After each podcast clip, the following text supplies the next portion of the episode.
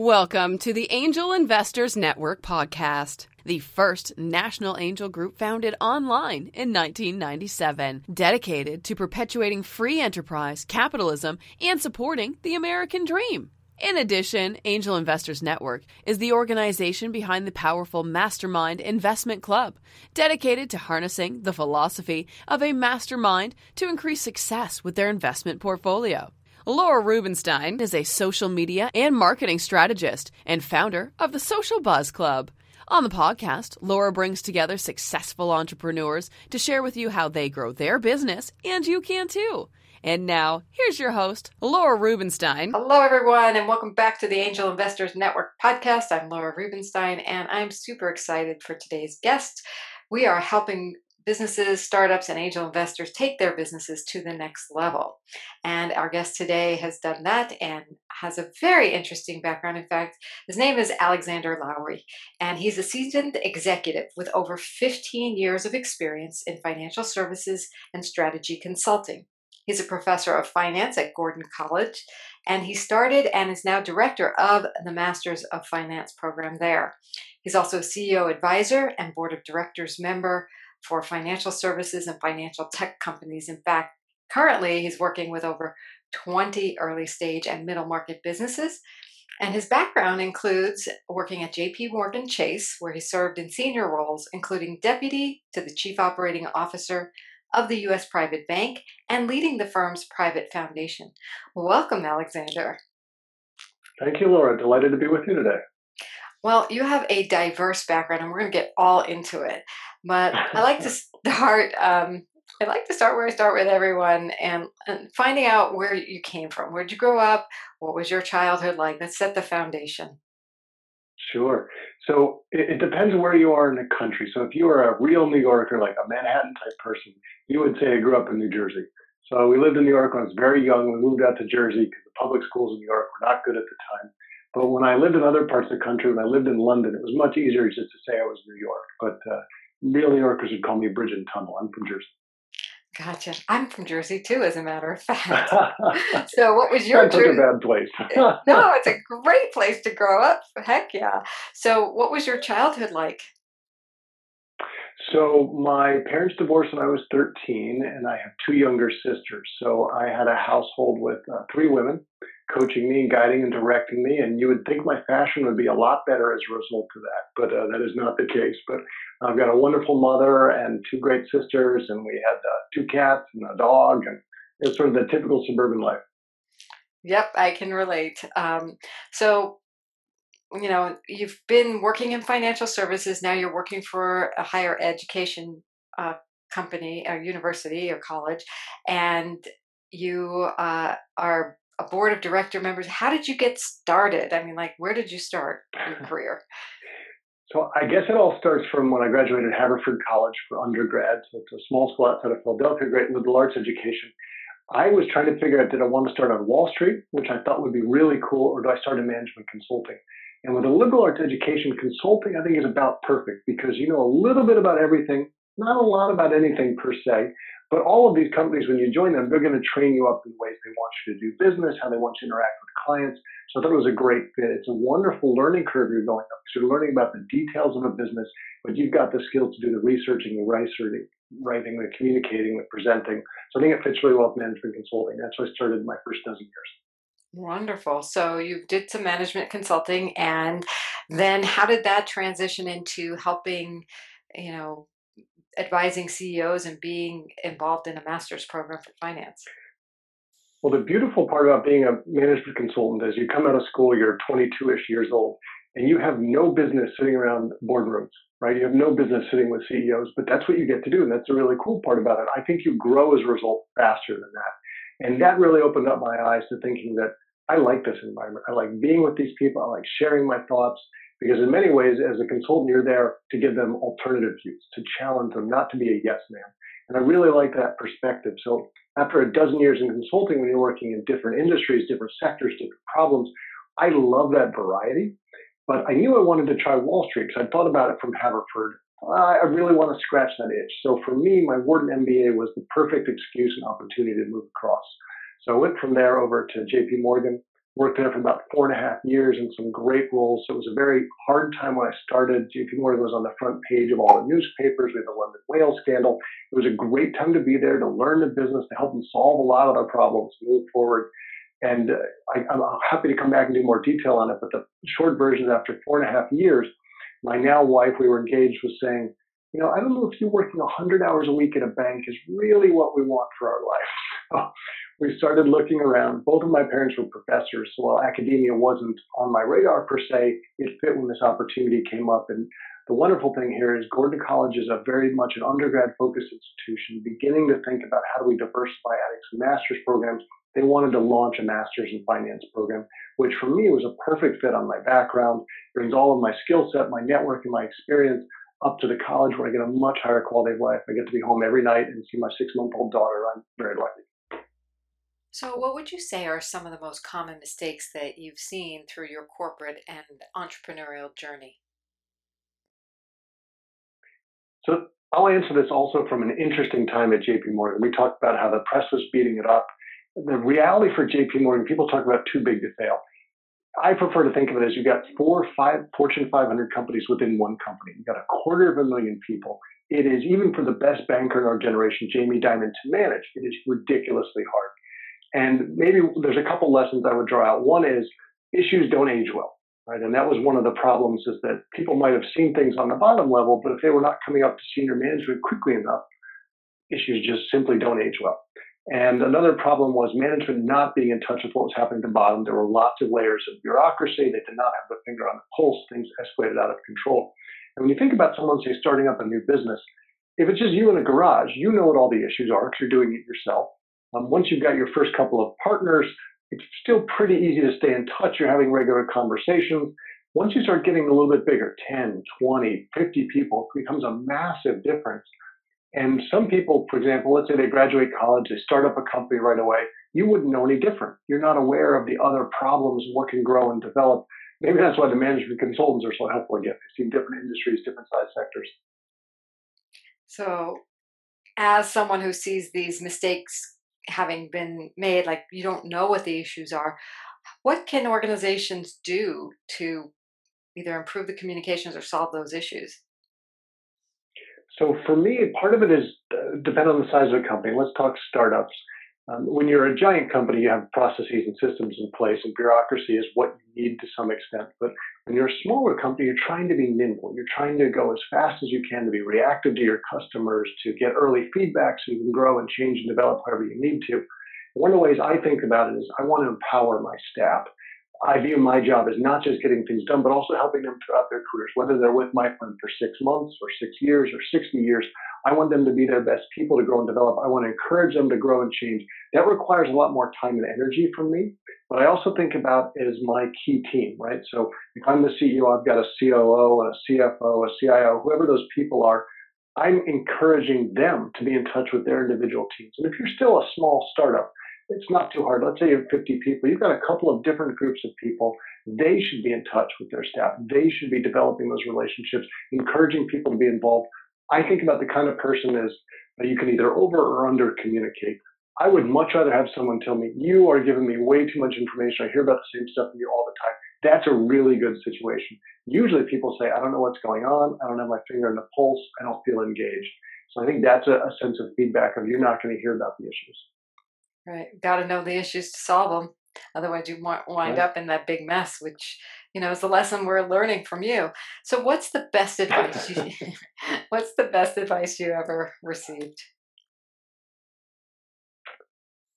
I I'm also big on mentorship, right? And I believe not only in giving it to other people, getting it for myself. I have my own personal board of managers. And someone, when I was getting my first or my first or my second job, they suggested treat your boss as a potential future mentor. Now, you may not get on, you may not feel that way in the end, but when you walk in on the first day, think about establishing that relationship. Think about what this person can give you outside of just your marching orders. Think about how much you can learn from them. And I also take that a next step, and I, I the analogy for me is dating, right? So before I met my most amazing wife, now I dated other people, and those relationships, by definition, didn't work out because I didn't get married to them. But I learned something from all of them. You think about it as accounting side, debits and credits. Things I do want and don't want in my future relationship. In the same way in a working environment, I look at my boss.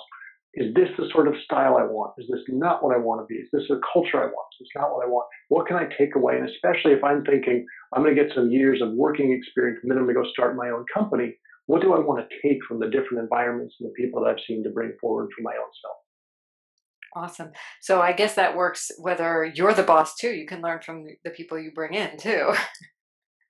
Absolutely. When I think about hiring people, I never want to be the smartest guy in the room. Mm-hmm. If I am, we're in trouble, especially if I'm the CEO. I don't want yes people around me. I want people who are going to healthy challenge, right? You don't need to be challenged for the sake of challenge, but I don't ever want to say, here's the idea team. What do you think? And they all say, that's great. Because then I know there's a big problem because my ideas are not all great. They should have thoughtful perspectives of, well, that's really good, but what about if we thought about it in a different way? You need people around you who are truth tellers and give you advice. So I take it you have people like that around you all the time, and you're like that for others on their board.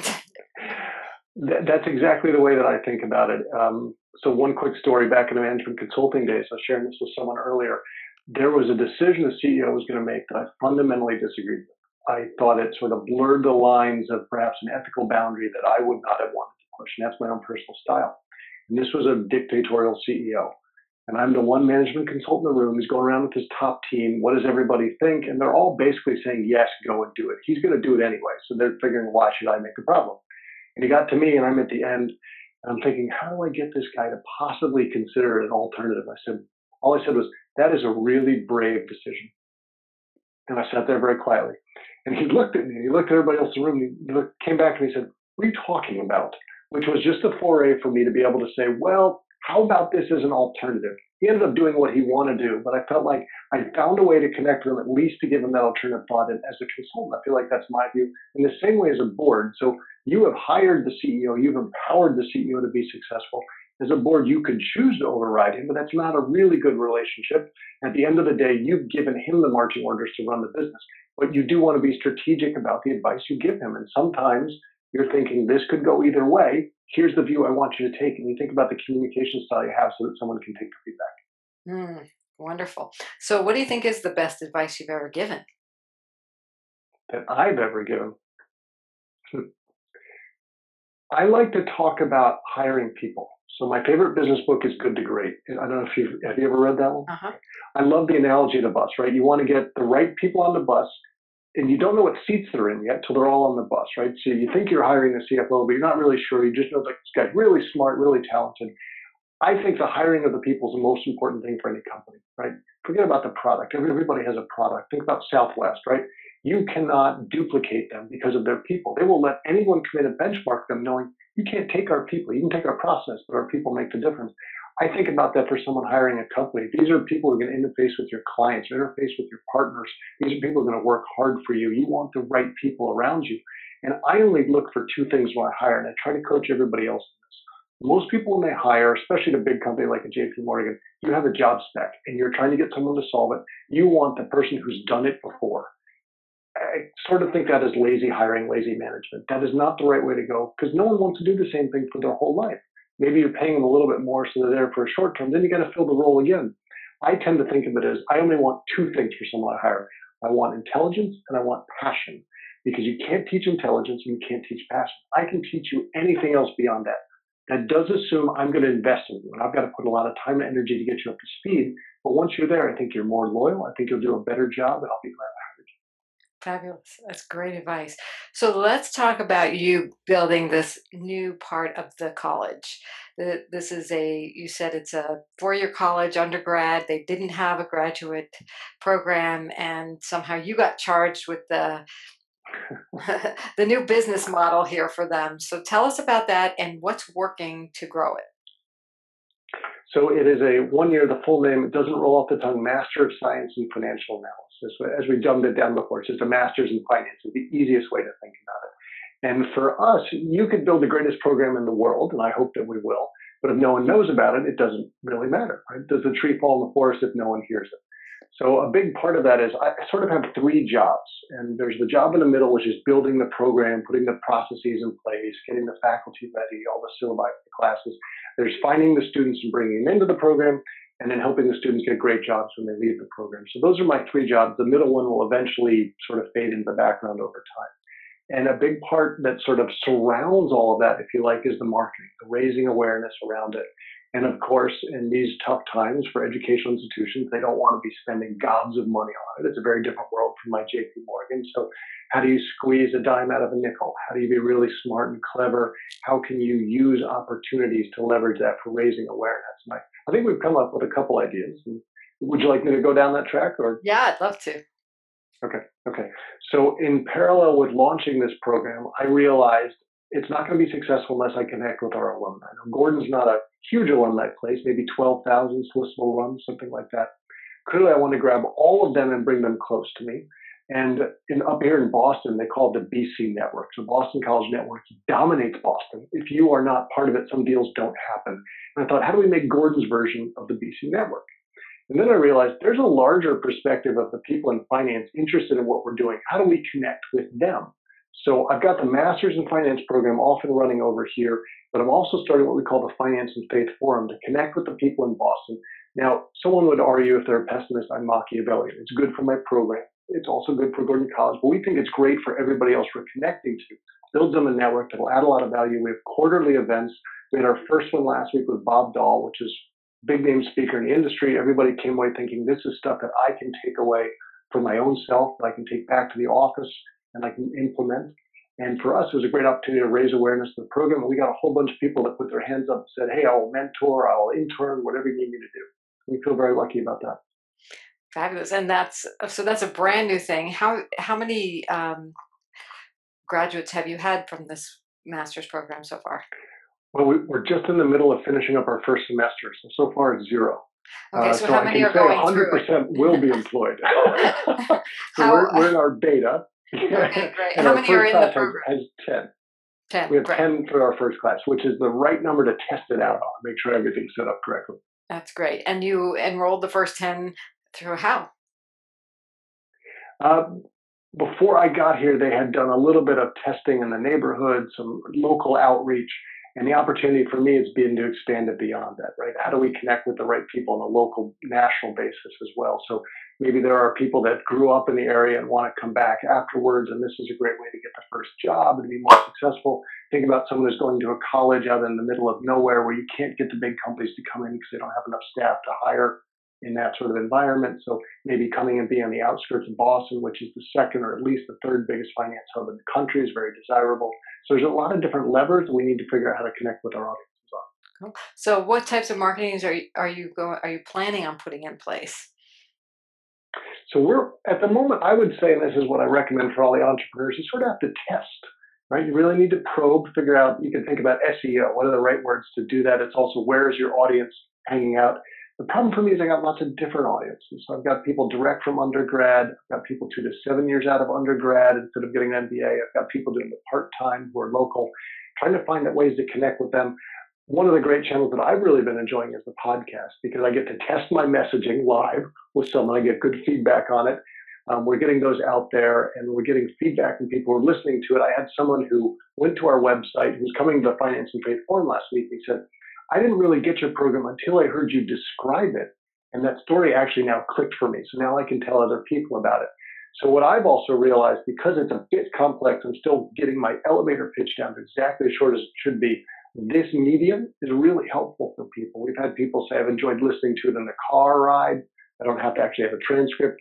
I'm also finding out that the millennials don't really like the written word. They like to hear it instead. Mm-hmm. So we're adjusting our approach and trying out different mediums. So social media has been great for us. LinkedIn and Twitter have been wonderful we can get um, like a Bob Doll, like a big name like that. We can put it on our Twitter profile. He's got such a big following. It raises awareness for us. So we're trying to be clever about our budgeting money. Yep. And so what are your biggest marketing challenges now? So for us, you know, we can imagine there's certain colleges that are a great fit with us who don't have this sort of program, whose faculty are aligned with our views and our values, and they will be great ambassadors for us as soon as I help, help more of them understand our program and how to take it forward. So part of it for me is getting on the road, making those individual connections. And the beauty of that will be replicating every year because they're talking to students about what their career should do year in and year out. So for me, finding some time to get out there, and make the right connections, And just having opportunities like college career fairs where you're out there talking to students about their grad school and helping them understand maybe the default doesn't have to be a two year MBA. Have you considered this sort of alternative to it? And that's a big change because everybody in America says MBA or bust. It's just the way we think. That's the way I thought. Why I went to Wharton. there you go. So, what do you think is your differentiating part of your message? Uh, is it just that you, they could do this alternative in one year versus an MBA, or is there something else that you do to stand out in the crowded marketplace of MBAs? So there's a couple parts for us. So there's three aspects of the program. One is the traditional MBA versus ours, two years, and the opportunity cost two years out of salary. Uh, the cost of the program, average MBA tuition is 140,000. Ours is 30, so we don't burden students with more debt because they're all overloaded with that. So there is that chance to just specialize in what you want to do and get back and start your career. So if you're coming out of undergrad and you're you might have studied finance or you studied business, but you were at a school where you couldn't get the big companies near you, they're too far away. Now you've got Boston on your doorstep. You can go make that connection. You're also a differentiator because you've got a master's degree. And I think about JP Morgan I'm hiring an analyst. I've got a stack of resumes this big. And how do I get the small stack I actually look at? Someone has this sort of qualification. You've done some extra studies. I can tell you're really excited about and focused on this as a career choice. That's a big part of it for us. Um, it's also finding the people that want to be in Boston, that love the area, that want to come back to it and use our connections to get that first job is an easy way to do it. We think there's a couple different levers. Wonderful. What would you like to share that I haven't asked you? You know, I guess for me, it's as simple as um, how do people think about graduate school? How do millennials change the world? Right? There's this. We're talking about startups in many ways. So I think there's going to be a perspective for a lot of people of I don't want to go work for IBM for 40 years and get the gold watch. That's what my grandfather did. Or maybe what my generation, my parents' generation were doing is mostly I'm going to go work for a big corporation and I'll probably have multiple big corporations throughout my life I think the millennials these days and the generation behind them are saying, I will build my own career, whether it's a startup, maybe I'll, I'll have a bunch of different jobs, and that's part of the gig economy because it gives me flexibility in my lifestyle. And the way that I tend to tell people, um, as I coach some of our undergrad students, they are so stressed about trying to figure out what they want to do with their life. To which I say, you don't need to know that yet. That is a little bit early. I think you should get your first job, get excited about it, try it out, see how it goes. That might change your mind. In the same way, people starting up businesses, I think you learn so much, a lot faster than you would otherwise. You get the t-shirts and the scars to prove it when you do a startup. It's a great grounding experience. But it, what I, I tend to think about for a master's is you might decide to pivot. You might decide to change. This wasn't for you. It was too stressful. And I think it opens up a lot of doors. So I would tell people, maybe give yourself that tool in your arsenal. You got that bow in your quiver that you can pull out when you need to. Beautiful. Well, your story is certainly inspiring. You're helping us um, to understand the marketplace way better um, and how to grow a new division in the non in kind of a uh, a whole new region. So thank you for sharing your success and your endeavors and your lessons and your wisdom. And we're be back with another episode of the Angel Investors Network podcast real soon. Thanks again, Alexander. Thank you, Laura. It was a pleasure. This show has been produced by Market Domination LLC. To discover how you can have your own show completely done for you and turn it into a real published book and become the authority in your marketplace, go to www.marketdominationllc.com slash podcast offer.